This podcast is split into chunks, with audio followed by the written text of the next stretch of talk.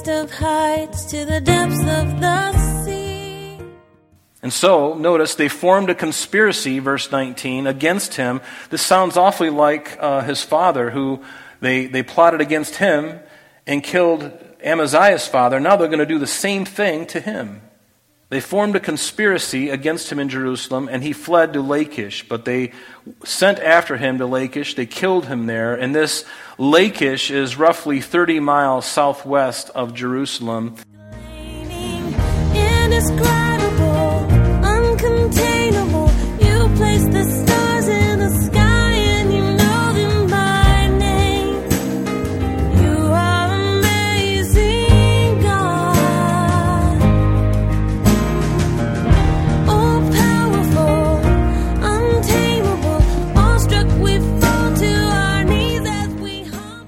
Welcome, everyone, and thank you for joining us. You're listening to Truth in Christ Radio, a Bible teaching radio ministry of Calvary Chapel of Rochester with senior pastor and teacher Rob Kellogg.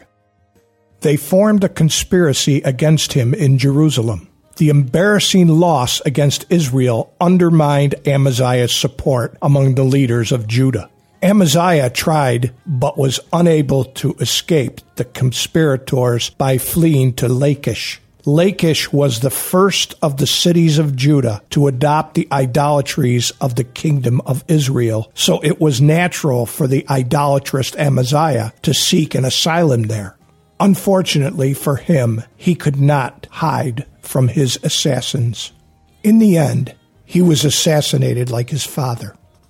Now let's join Pastor Rob as he concludes chapter 14 in the book of 2 Kings. Amaziah, yeah, you went down there and slaughtered them, and your heart has lifted you up. Glory in it. Have a party, have a nice meal together, drink and have a little fun because you've, of this little victory that you have.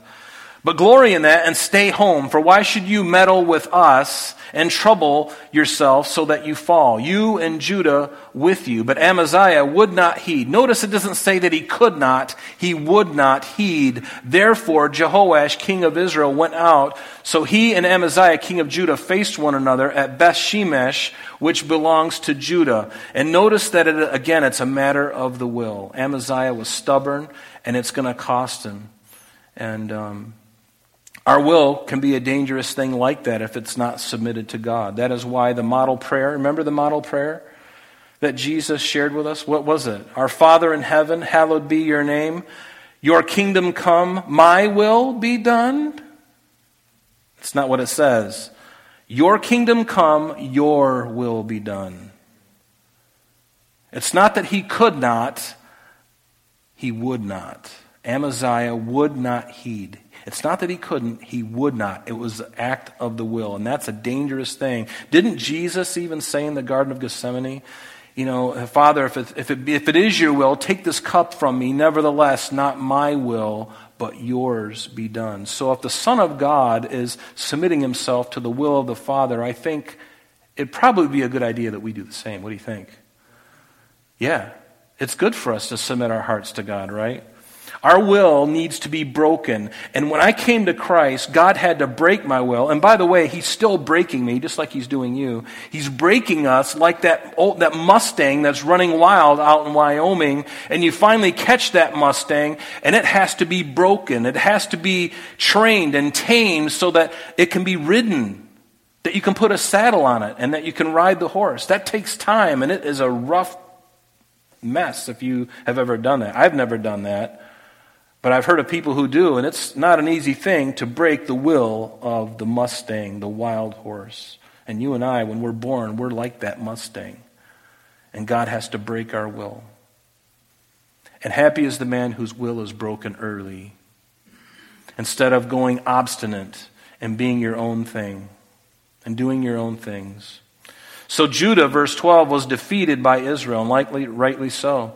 And every man fled to his tent. And then Joash, king of Israel, captured Amaziah, king of Judah. I, I think I've already read this.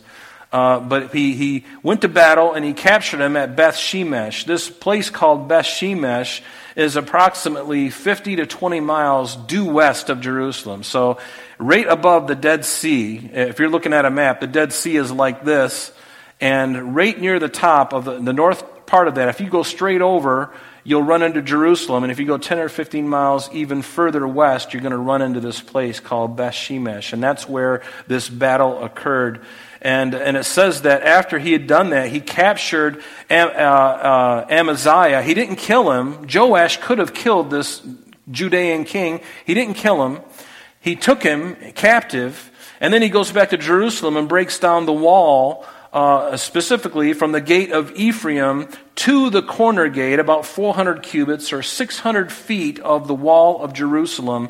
And this is the uh, wall that's on the north side. These two gates that are mentioned are on the north, uh, northwest and north side of the temple area itself, with all of its gates around it. The north and the northwest corner of that is where um, he broke this uh, all down.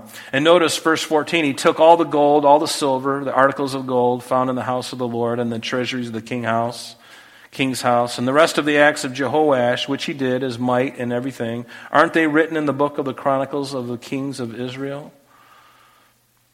And so Jehoash, the king of Israel, didn't kill Amaziah. So, verse 16 So Jehoash rested with his fathers, meaning he died, and was buried in Samaria, which was the capital of the northern tribe, the northern kingdom, with the kings of Israel. And notice, then Jeroboam, his son, reigned in his place. Don't you find it interesting that Jehoash called his son's name Jeroboam? We call this man Jeroboam II. Because Jeroboam I was the one who started this whole thing. Remember when the kingdom split after Solomon?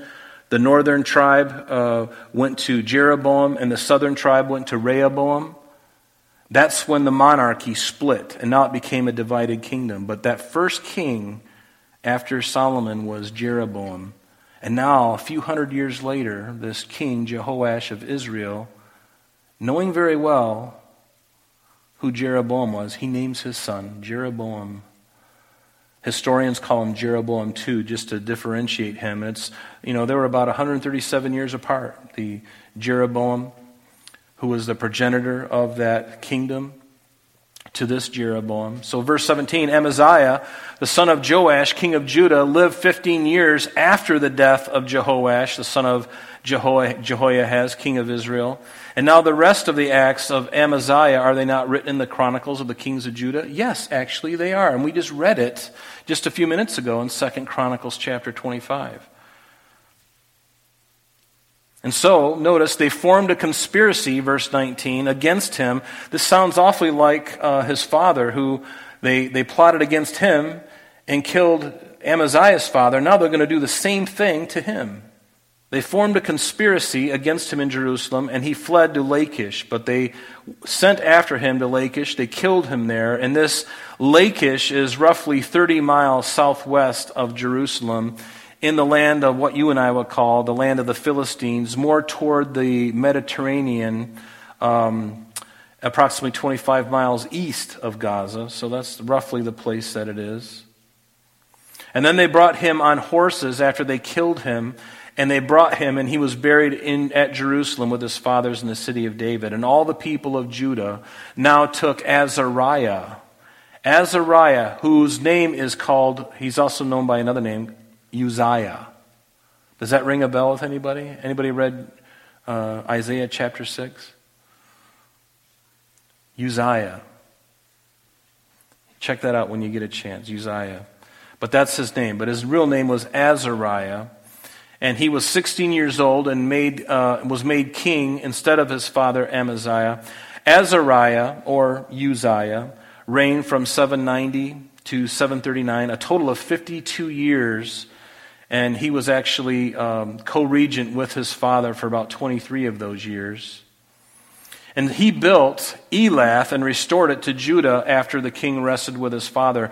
Elat or Elath is uh, that place. You remember the Sinai Peninsula? Uh, there's like the, the Red Sea. If you're looking at a map, the Red Sea goes like this, and then you've got the Gulf of Suez going up on the left side, and then on the other side, the Gulf of Aqaba, and then you've got the Sinai Peninsula right there in the center. Well, this place is right at the very north end of the Gulf of Aqaba. It's called Elat.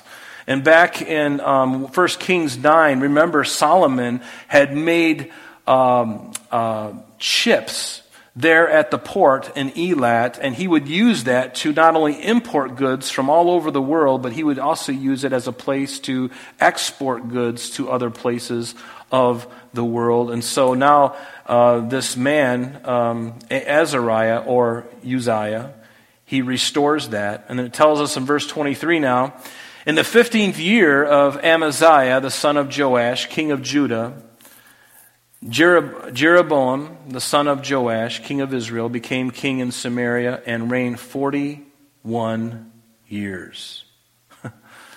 so this is Jeroboam 2, reigning from 793 to 753, a total of 41 years. This was the longest reigning king of anybody in Israel in the northern ten tribes. He was the longest reigning king. And during his reign, um, prophets uh, Jonah and Amos and Hosea would prophesy during this man's reign. That's one way to think about it. So when you read Jonah or you read Hosea and you read Amos, th- these men were all contemporary with this particular king. And notice what it says about him. Really great things. He was a great fellow. No, what does it say? He did evil in the sight of the Lord. With a name like Jeroboam, there's only one way to go, and that's down. He could have gone up, but his father named him Jeroboam, and he continued with his own ways and did evil. He did evil in the sight of the Lord. He did not depart from all the sins of Jeroboam, the son of Nebat. So now we know who the difference of the kings, right? Jeroboam of Nebat or Jeroboam II of, you know, uh, Jehoash. Spiritually, this man was a disaster, but one thing he did have going for him was his political and military might. That's one thing that he had for him. And God would nonetheless, even with his horrible, horrible idolatry, God would use this man, again, the grace of God, to restore to Israel the land that their enemies had taken. Now, did Jeroboam and the people of Israel deserve that? I don't know, did he? Did they deserve it? Did they deserve to be rescued for God? And, and, and, think about this. Even an ungodly man who reigned for a very long time, God was still going to use this man because there were strengths in him, and he was going to allow him to recapture some of the land in Israel that Syria, Ben Hadad, had taken away from Israel. And why is God going to use an ungodly man to do that, to restore Israel? Well, there was a covenant that God made, didn't he, to Abraham back in Genesis 15? It's called the Abrahamic covenant. And God made a promise to Abraham, to his descendant Isaac, and then to Jacob. And he reiterated each the same promise to each of them in their own time. And he said, Your people are going to be like the sand of the seashore. They're going to have all of this land. And God spells out the borders for them. I'm going to give all of this to you, and I'm going to do it. I'm going to do it. And so, what is God doing here? He is keeping his promise to even a people who are governed by an ungodly man. God is going to still keep his promise to his people. That is a mind blower. Is that grace or not? That's grace. Unmerited favor.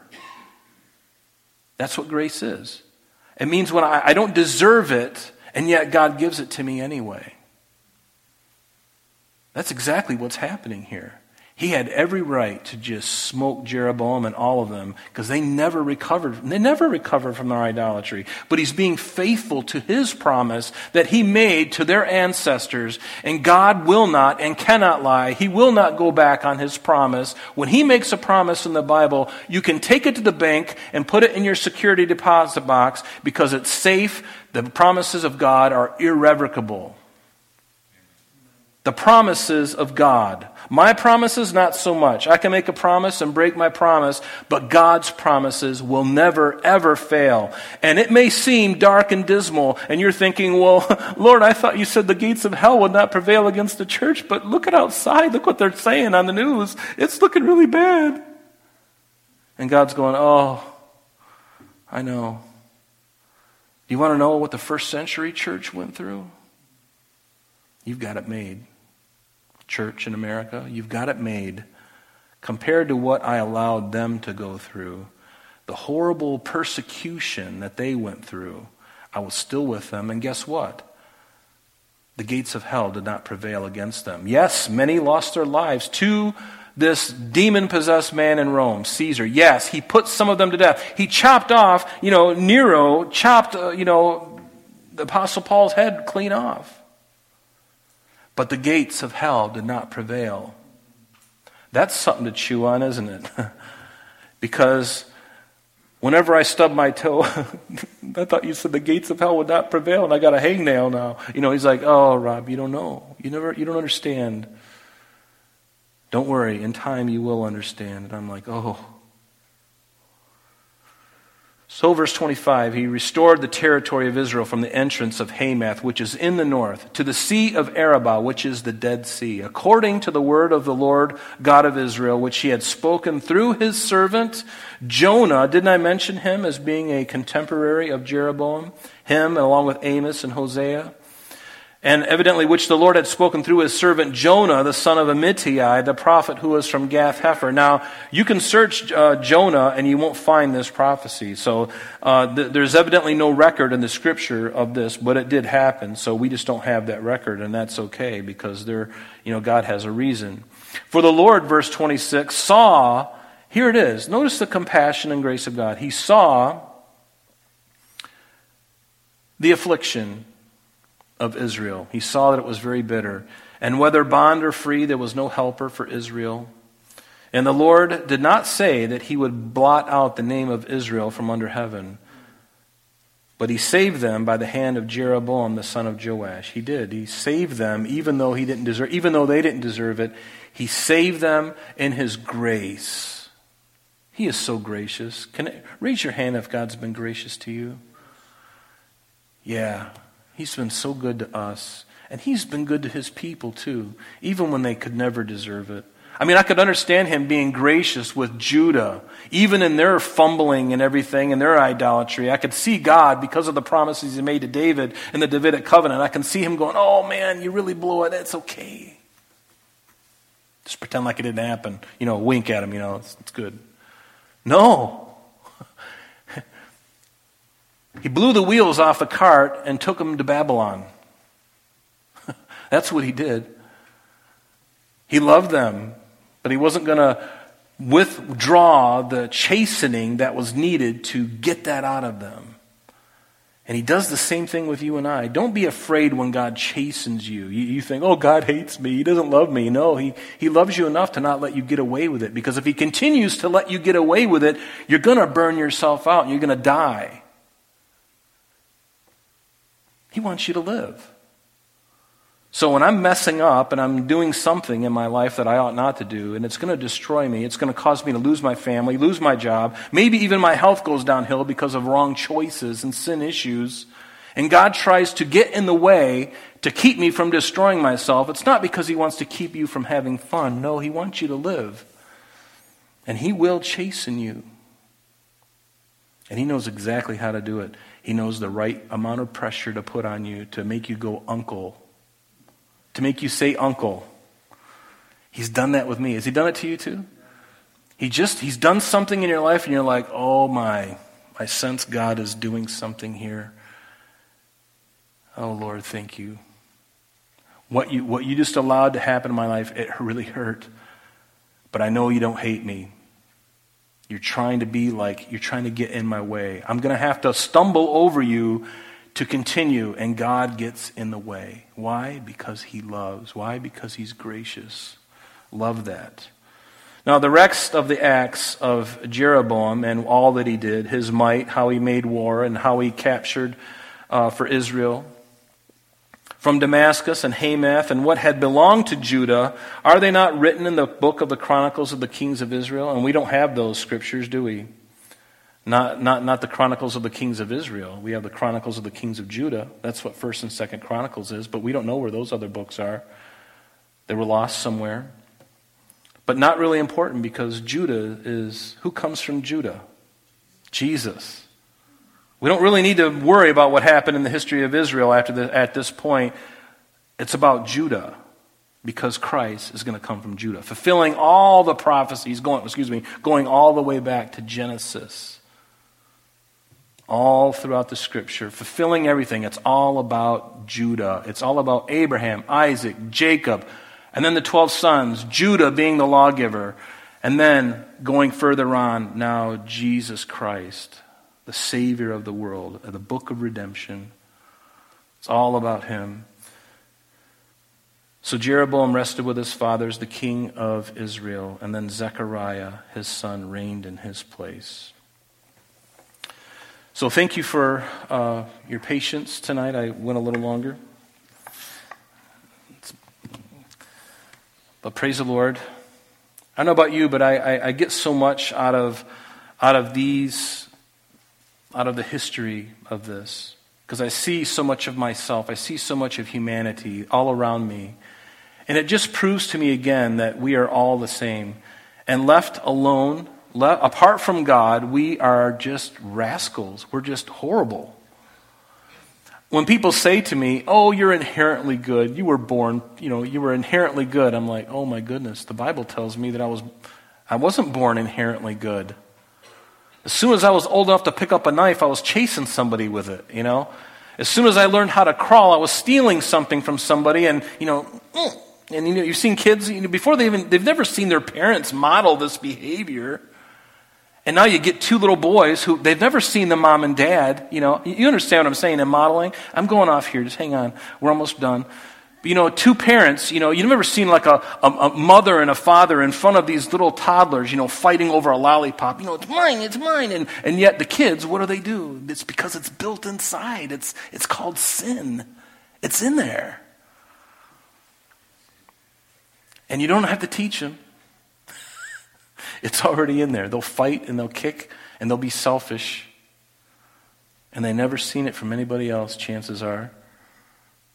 That's why it's good for us to lead a good example, right?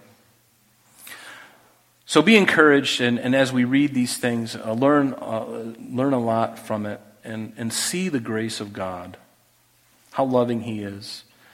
His truth, he, He's very truthful, and He chastens those whom He loves, and those who spurn his overtures of, of trying to get them back, you spurn, you spurn it long enough, and you'll reap from that. And it's never good. It's never good. Let's stand and pray. Lord, we thank you for the examples and the, the truth of your word tonight, Lord. I pray that you get us uh, all home safely tonight, Lord, especially our brother out in Buffalo uh, in that area, Lord, and just encourage all of us tonight, Lord, just with the weather and and thank you for uh, loving us, Lord. Lord, thank you for showing us and being so kind, Lord, to us. And um, even when we have proven ourselves to be rascals, Lord, even as Christians, Lord, thank you for loving us with an everlasting love and never, Lord, wanting to crush us. Lord, you chasten us, but you don't crush us. There's a big difference because you're always trying to draw us back. And Lord, other people would just write us off. The world will write us off because of what we've done wrong, but Lord, you're always, you'll punish us. But you'll always do it with instruction in mind to bring us back to you. That's how good you are. And we exalt you. And we thank you for your goodness toward us. In Jesus' name we pray.